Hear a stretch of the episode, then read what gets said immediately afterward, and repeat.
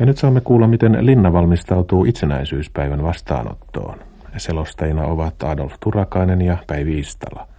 Lähetys tasavallan presidentin linnasta alkaa.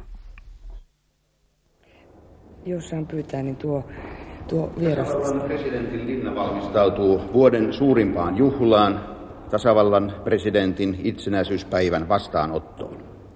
Illalla nämä linnan suuret salit täyttyvät noin runsaasta puolesta toista tuhannesta vieraasta. Nyt täällä hyörii vielä henkilökunta, valmistaen linnaa juhlakuntoon, niin kuin on muuten tehnyt jo viikkoja. Linnan peilisalissa rouva Tellervo Koivisto. Minkälainen tämä itsenäisyyspäivä ihan noin aamusta pitäen teille on ollut? Aika rauhallinen. Teimme tavanomaisen aamukävelyn ja sen jälkeen otimme vastaan nämä pienet Suomen liput, joita myydään ja, ja sitten oli kirkko, kirkkoon meno edessä ja lounas. Ja tässä tämä sitten onkin. Onko tämä päivä yleensä kovin kiireinen? Onko se työpäivä teille? No kaipa näin voi sanoa, että se on.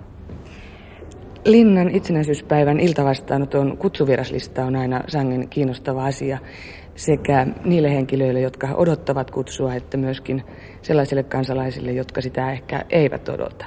Viime vuosien aikana kasvot ovat täällä jossain määrin vaihtuneet.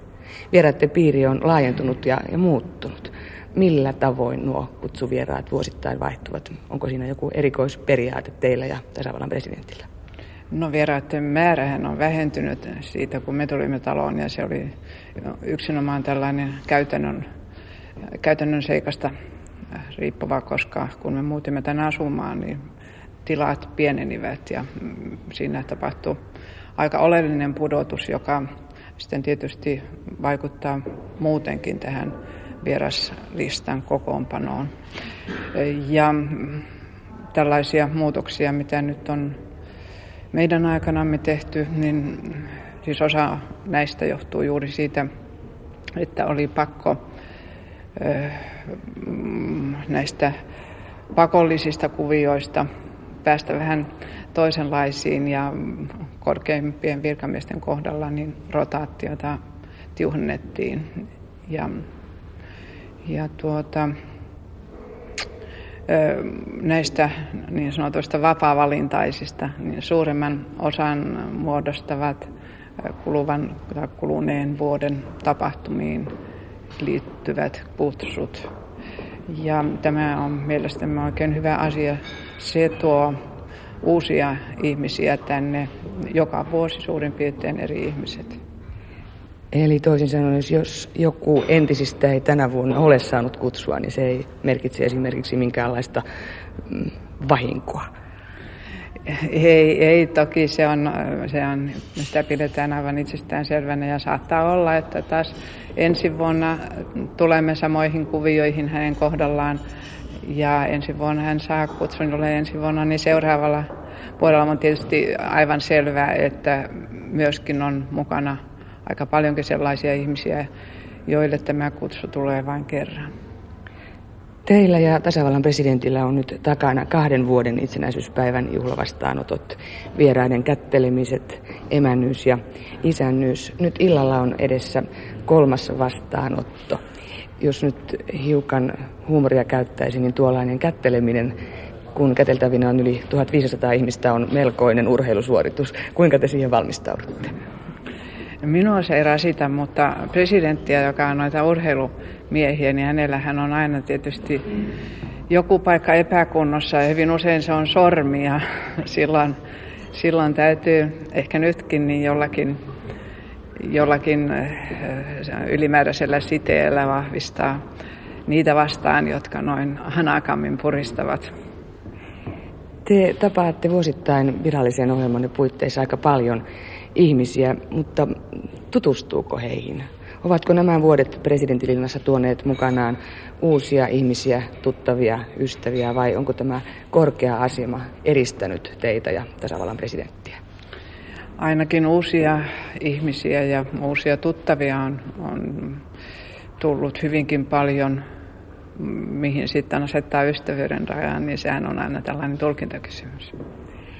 Jos näin vuoden lopulla, kun itsenäisyyspäivän lisäksi vietämme vuoden viimeisiä päiviä, niin mitä teille, teidän ohjelmastanne on erityisesti tänä vuonna jäänyt mieleen? Ihmisiä, asioita, tapahtumia? Tänä vuonna on ollut tavallista vähemmän matkoja ja ehkä tavallista vähemmän myöskin tuommoisia merkittävämpiä kotimaisia tilaisuuksia, niin että ehkä jonkinmoisena yhteenvetona voisi sanoa, että tänä vuonna on matkattu maata ja tavattu siellä erilaisia ihmisiä. Mitä te pidätte tuosta vanhasta perinteellisestä nimityksestä maan äiti? Pakko siihen on ollut vähitellen jotenkin tottua, mutta en minä itse sitä vielä osaa käyttää. Näin ennen iltajuhlaa ja teidän ohjelmanne jatkumista. Minkälaisen ajatuksen te haluaisitte jättää kansalaisten mieleen tänä Suomen 67. itsenäisyyspäivänä? Vaikka päivä on vasta puolilla tai iltapäivässä, niin varmaan jo tämän päivän aikana monta viisasta ajatusta sanottu sekä meidän itsenäisyydestämme että kansainvälisistä asioista. Mutta ehkä yhden asian voisin sanoa. Meidän tämän hetken hyvinvointimme eräs olennainen osa on meidän sosiaaliturvamme. Ja se on ollut pitkän työn ja taistelun tulosta, mutta nyt kun se on olemassa, niin on ehkä vaara, että sitä pidetään niin itsestään selvänä kuin puhdasta vettä. Ja kuitenkin se mahdollistaa hyvin monelle itsenäisen ja tasa-arvoisen elämän tässä maassa niin, että toivoisin, että sitä jatkossakin arvostettaisiin. Rouva Teleru Koivisto, millä tavalla tästä hetkestä eteenpäin teidän ohjelmanne nyt jatkuu kohti illan vastaanottoa? Ensin on konsertti ja sitten pitää kaunistautua illan juhlaa varten ja, ja sitten alkaa se suuri juhla. Hyviä kättelyitä ja hyvää itsenäisyyspäivää. Kiitoksia. Kiitos. Tämä tasavallan presidentin linna ei linnaksi ole kovin vanha, vain noin 170-vuotias, mutta sen vaiheet ovat sitäkin rikkaammat. Talon rakensi aikoinaan tehtailija, kauppias ja laivanvarustaja Gabriel Heidenstrauch omaksi hallituspalatsikseen mahtavan kauppahuoneen arvon mukaisesti. Kun Helsingistä tuli viime vuosisadan alussa vuonna 1812 Suomen suuriruhtinaskunnan pääkaupunki, ryhdyttiin tänne suunnittelemaan keisarille, Venäjän saarille, omaa asuntoa, residenssiä. Paikaksi suunniteltiin jopa tähtitornin mäkeä, mutta kun epäiltiin, etteivät keisarin hevoset jaksa kiivetä niljanteisella kelillä tuota mäkeä ylös, niin luovuttiin tästä suunnitelmasta. Tuota samaista mäkeä muuten suunniteltiin myöhemminkin kuninkaallinnan paikaksi, silloin kun kuningasta tähän maahan hankittiin itsenäisyytemme alussa. Ja tämä talo tuli sitten vuonna 1837 valtion omistukseen. Helsingin ydinkeskustan suunnittelija Karl Ludwig Engel sai tehtäväkseen korjailla taloa sellaiseen kuntoon, että se kelpaisi keisarille, hänen perheelleen ja seurueelleen. No, talo korjattiin ja siitä tulikin todella komea talo. Tosi väitetään korjauksen maksaneen enemmän kuin uuden talon rakentaminen olisi tullut maksamaan, mutta näinhän se on nykyisinkin. Vanhan korjaus on aina kallista. Tulos oli, kuten sanottu, komea. Palatsissa oli oma kirkko, oli oma tanssiaissali, muuten sali, jossa parhaillaan olemme. Tämä on peilisali, joka toki on nyt toisessa käytössä. Ja tämä tanssipuoli hoidetaan tuolla suuressa valtiosalissa. Tänne rakennettiin suuri ruokasali, ja nimenomaan rakennettiin hyvät keittiöt varastoineen. Huonekalut tuotiin Pietarista, samoin koristeesineet, mutta niin sanotaan, että taide hankittiin Suomesta.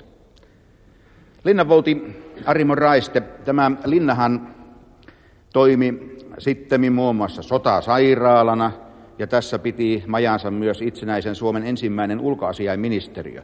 Onko linna paljon muuttunut Venäjän keisarin residenssin ajoilta?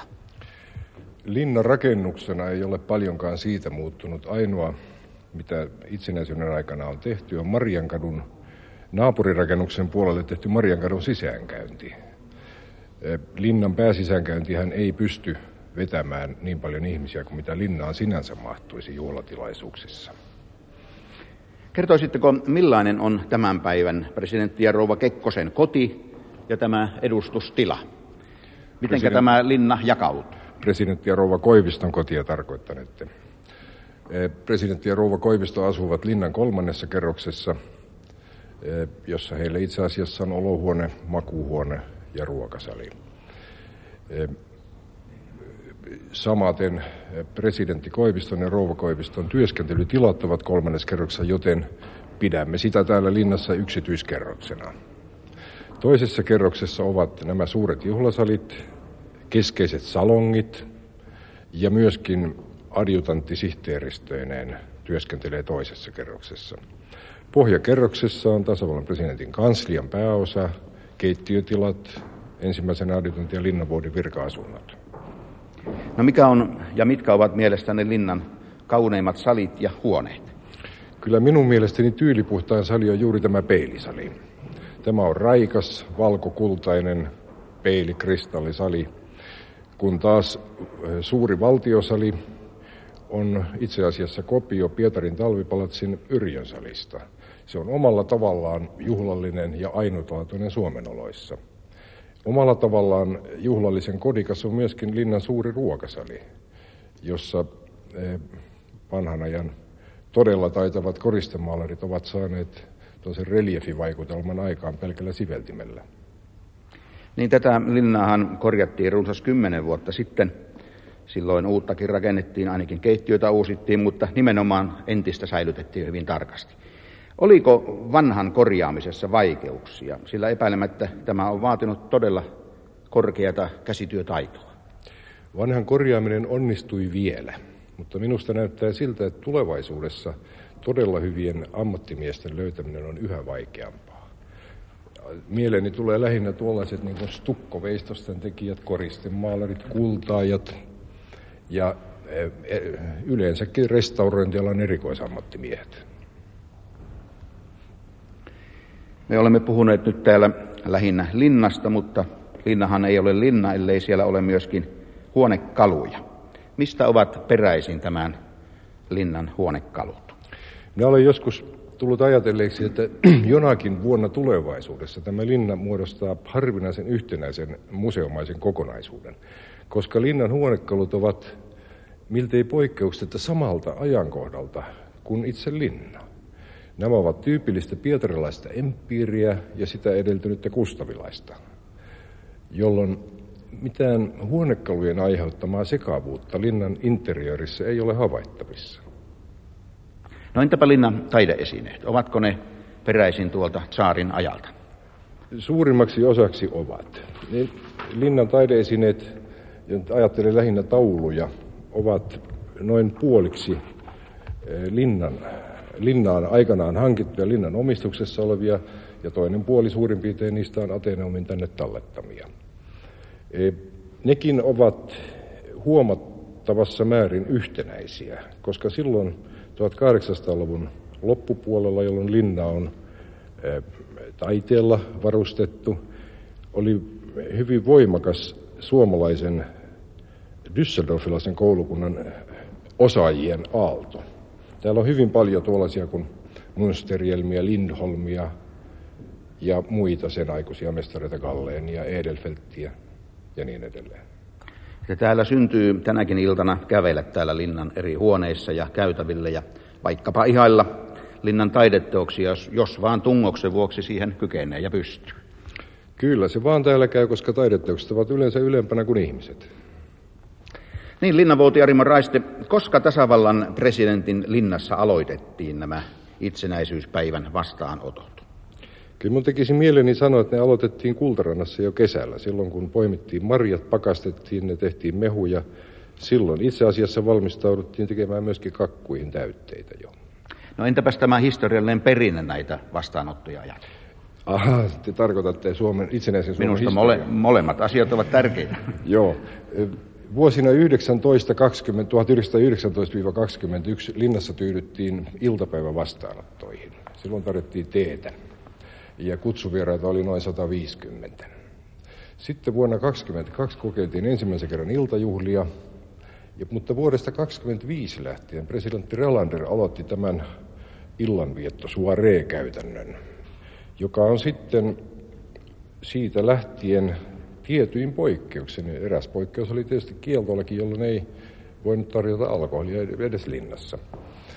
Niin eh, on ollut suurin piirtein sama eh, tarjoulusysteemi. Tämähän noin kulinaristisessa mielessä sanottuna on tämmöinen buffet dansant luontoinen ilta, illanvietto, jolloin siis eh, seisovista pöydistä tarjoillaan kahvia, kakkua, kakkuja, täytekakkuja, voileipäkakkuja, erilaisia pullia, kransseja, pikkuleipiä, virvokkeita, hedelmiä, niin kuin tässä nyt jo valmiissa pöydissä nähdään. Muutamia poikkeuksia lukunottamatta tämä on vakiintunut jo vuosikymmeniä sitten tämän muotoiseksi. Niin todellakin nämä asetelmat ovat täällä pöydillä hyvin kauniita hedelmäasetelmia ja tässä olemme nauraskelleet, että on myöskin tuollaisia pyramidin muotoisia piparkakkuja tuonne aseteltu pöydille ja taitava on se vieras, joka tuolta alhaalta nappaa yhden piparkakun kaatamatta tuota pyramidia. Mm. Vaatimaton mies tietenkin sen aloittaa sieltä. No mitenkäs protokolla on vuosien mittaan muuttunut? Muistanpa, että tässä menneenä vuosina, olisikohan 15 vuotta sitten, isät toivat tänne mielellänsä tyttäriään linnaan. Siinä saattoi tapahtua sellaista leipääntymistä, että kun vaimo vaati joka vuosi uuden iltapuvun, niin isä otti mieluummin tyttärensä, joka tuli äidin vanhassa iltapuvussa. Kuitenkin mä sanoisin, noin jos heittäydymme vakavammaksi tässä niin, että silloin kun tasavallan presidentti lähettää jollekin henkilölle kutsukortin, niin kortti kannattaa tietenkin lukea tarkkaan, jos siinä sanotaan herra ja rouva Matti Meikäläinen. Se tarkoittaa nimenomaan herra ja rouva Matti Meikäläistä eikä herra ja tytär Matti Meikäläistä. No mitä te sanotte naisten puvuista? Tämä illan tilaisuushan on nimenomaan naisten kannalta juuri tällainen vuotuinen suuri hovitapahtuma, jossa, juuri, jossa pyritään juuri näillä puvuilla pelaamaan, jos näin voisi sanoa. No täytyy häpeäkseni tunnustaa, että minä olen enemmän tottunut katselemaan naisia kuin heidän pukujaan. Se oli diplomaattinen vastaus. Niin, naiset haluaisivat tietysti ollakin hyvin yksilöllisiä, mutta me miehen köriläät kavahdamme tuollaista yksilöllisyyttä pukujen suhteen. Miesten keskuudessa on siis tilanne päinvastainen. No mikä on se todella oikea miesten puku illan itsenäisyyspäivän kutsuilla? Jos edelleenkin tarkastelemme tätä presidentin lähettämää kutsukorttia, niin sen alanurkassa lukee juhlapuku kunniamerkit. Juhlapuku protokolla mielessä tarkoittaa frakkia ja kunniamerkit ovat niitä, joita ansiosta on myönnetty. Linnan vouti Arimo Raeste. Tuo Linnan vouti-nimitys virkanimikkeenä kuulostaa kovin keskiaikaiselta. Sitä se onkin. Se on itse asiassa tiettävästi vanhin vieläkin voimassa oleva virka Suomessa. Ruotsin kuningas lähetti nimittäin vuonna 1278 Turkuun linnanvoudiksi Karle Kustapoika nimisen ritarin ja ylimyksen. Ja siitä lähtien eri Suomen linnoissa ja nykyään vielä presidentin linnassa on linnanvouti-niminen virka. Ja te olette sen tämänhetkinen kantaja. Kyllä. Täällä peilisalissa on tällä hetkellä vielä varsin hiljaista. Tuossa ihan puolisen tuntia sitten täällä järjesteltiin näitä kauniita pitkiä pöytiä vielä kuntoon ja siivoojat puleerasivat lattiaa, mutta nyt alkaa kaikki olla jo kunnossa vai alkaako päähovimestari Pekka Vilpas? No ei tietysti ihan kunnossa kaikki vielä ole, mutta nyt on niin sanottu semmoinen luppoaika. Me aina kutsutaan tätä aikaa, niin että meillä tuossa kello 16 alkaa sitten varsinainen kiire. Kun tulee ulkopuolinen henkilökunta ja jaetaan heille tehtävät, illan tehtävät ja, ja sitten se siitä menee eteenpäin. Paljonko täällä yhteensä on henkilökuntaa nyt tänä iltana sitten? Siis täällä tarjoulupuolella on, on, on 46 hovimestaria, sitten on tuo, tuo keittiöhenkilökunta on tuossa 24, missä toki on siis astianpesijät ja, ja keittiössä kahvin keittäjät ynnä muut. Eli se on melkoinen organisaatio. Kuinka te sitä hoitelette? Ovatko monet vuodet tuoneet mukanaan tietyn systeemin? Te olette ollut 21 vuotta tässä talossa erilaisissa tehtävissä ja nyt päähovimestarina. Tietysti siis systeemihän tulee ajan myötä ilman muuta. Jo, joskus tehdään hieman poikkeuksia, mutta, mutta tässä juhlassa se on, se on mennyt toki jo ainakin tämän ajan ollut melkein sama. Ja sitten nämä henkilöt, ketkä käy täällä auttamassa, niin eh, he käy vuodesta vuoteen täällä. Et, että he toki tuntee siis tehtävänsä. Myös sanon vielä näin, että vaihdellaan niitä työn mielekkyyden vuoksi, ettei aina mene samaan paikkaan. Minkälainen on tämän juhlavastaanoton illan meny, mitä täällä vieraille tarjotaan? No kun tässä aiemmin kuulimme, joku meidän linnanvouti Raiste kertoili, niin, niin toki on, on, on siis voilepäkakkuja, niitä on kala- ja lihapuolelta, sitten on erilaisia täytekakkuja, erilaisia pikkuleipiä, hedelmiä tuossa pöydissä on, ja, tuota, ja sitten meillä on aina sellainen kakku, kun, joka, jota kutsutaan Ellen Svinhuvud nimellä. Se on, se on äh, rouva Svinhuvudin, siis hänen äh, ilmeisesti reseptiensä mukaan tehty, ja se on saanut siitä sen nimen. Se on meillä aina, aina joka pöydässä yksi sellainen kakku. Oletteko näiden vuosien aikana huomannut, että vieraillaan joitakin suosikkisyötäviä tai suosikkijuotavia täällä? Öö, no kahvihan on ilman muuta, on semmoinen mitä meillä kuluu. Ja, ja sitten on, siis viime vuosina on, on käynyt kyllä näin, että siis suolainen, suolaisempi puoli menee, kuluu enemmän. Siis tämä makean osuus on vähentynyt. Eli voilepäkakuista lohi ja siika ja, ja, ja tämmöiset kinkkukakut, niin ne kyllä kelpaa. Itsenäisyyspäivä on teille tavallaan työpäivä. Mitä itsenäisyyspäivä teille merkitsee? No, ainakin se merkitsee työtä, niin kuin sanotte, mutta tuota, kyllä se merkitsee tätä omaa kivaa kotimaata ja niitä kivoja ihmisiä. Tässä ympärilläkin on. Niitä on illalla täällä kamalan paljon. No nyt meitä on aika vähän. Meitä on vielä pääemäntä, suurkeittiön emäntä Ulla Lepistö. Paljonko kahvia tänä iltana keitetään? Viitisen sata litraa. Ja minkälaisessa systeemissä, minkälaisessa pannussa? Vanhassa kuperipannussa. Kuinka kauan te olette ollut näissä tehtävissä? Neljä vuotta. Miten tämä runjanssi sujuu yleensä? Täällä on paljon ihmisiä ja paljon tungosta ja paljon melua ja meininkiä. No se, se sujuu, pakko sujuu. Mitä sitten tapahtuu, kun vieraat ovat lähteneet ja alkaa teidän ja keittiöhenkilökunnan itsenäisyyspäivän vietto? Millä tavalla se lähtee alkuun? No, me tullaan tänne ylös juomaan kahvia ja syömään kakkua ja sitten mennään alas ja jatketaan sitä samaa puua keittiössä. Kiitoksia. Niin tässä jo Linnanvouti kertoi, että nämä valmistelutyöt aloitetaan siellä Kultarannassa jo kesän aikana. Mitä siellä tehdään näitä kutsuja ajatellen?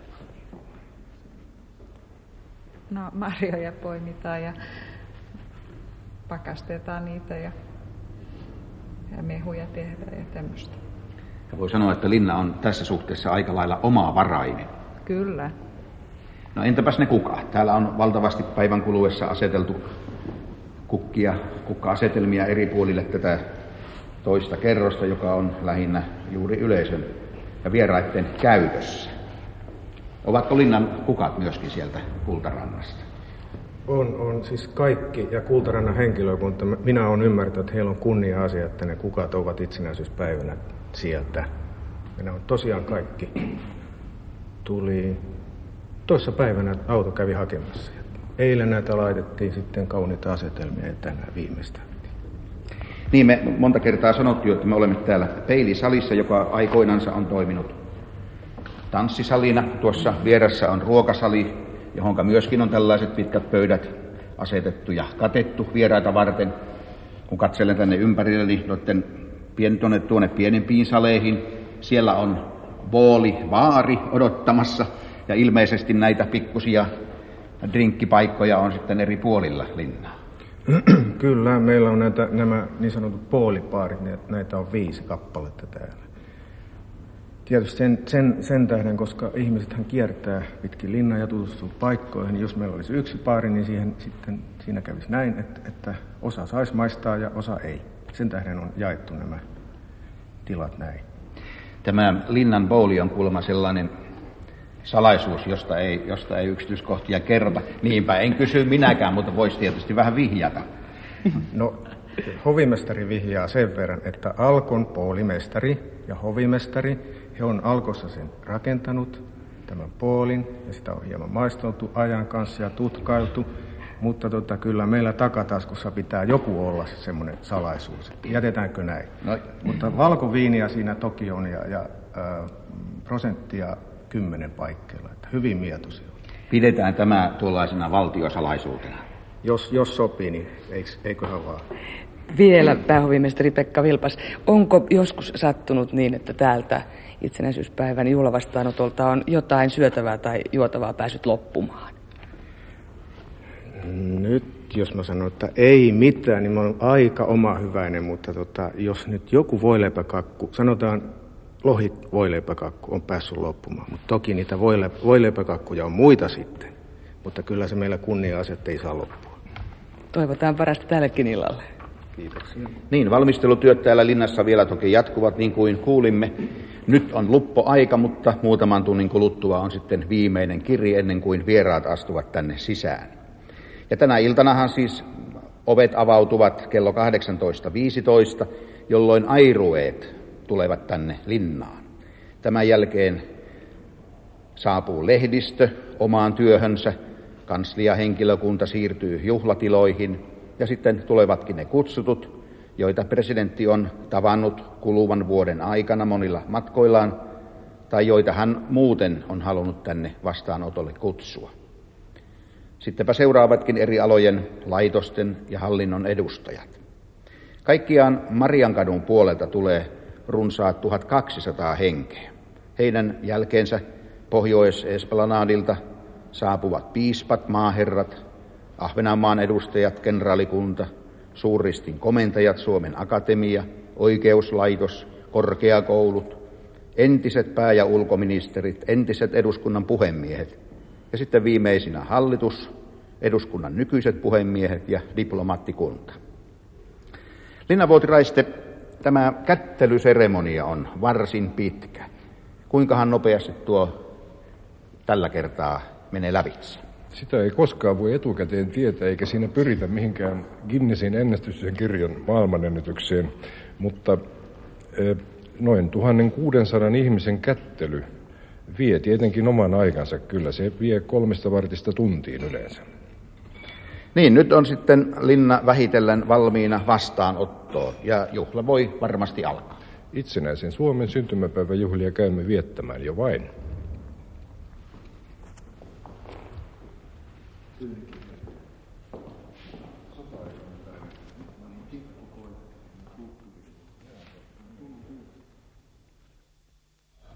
Tässä ohjelmassa kuulimme, miten linna valmistautuu itsenäisyyspäivän vastaanottoon. Selostajina tasavallan, tasavallan presidentin linnassa olivat Adolf Turakainen ja Päivi Istala.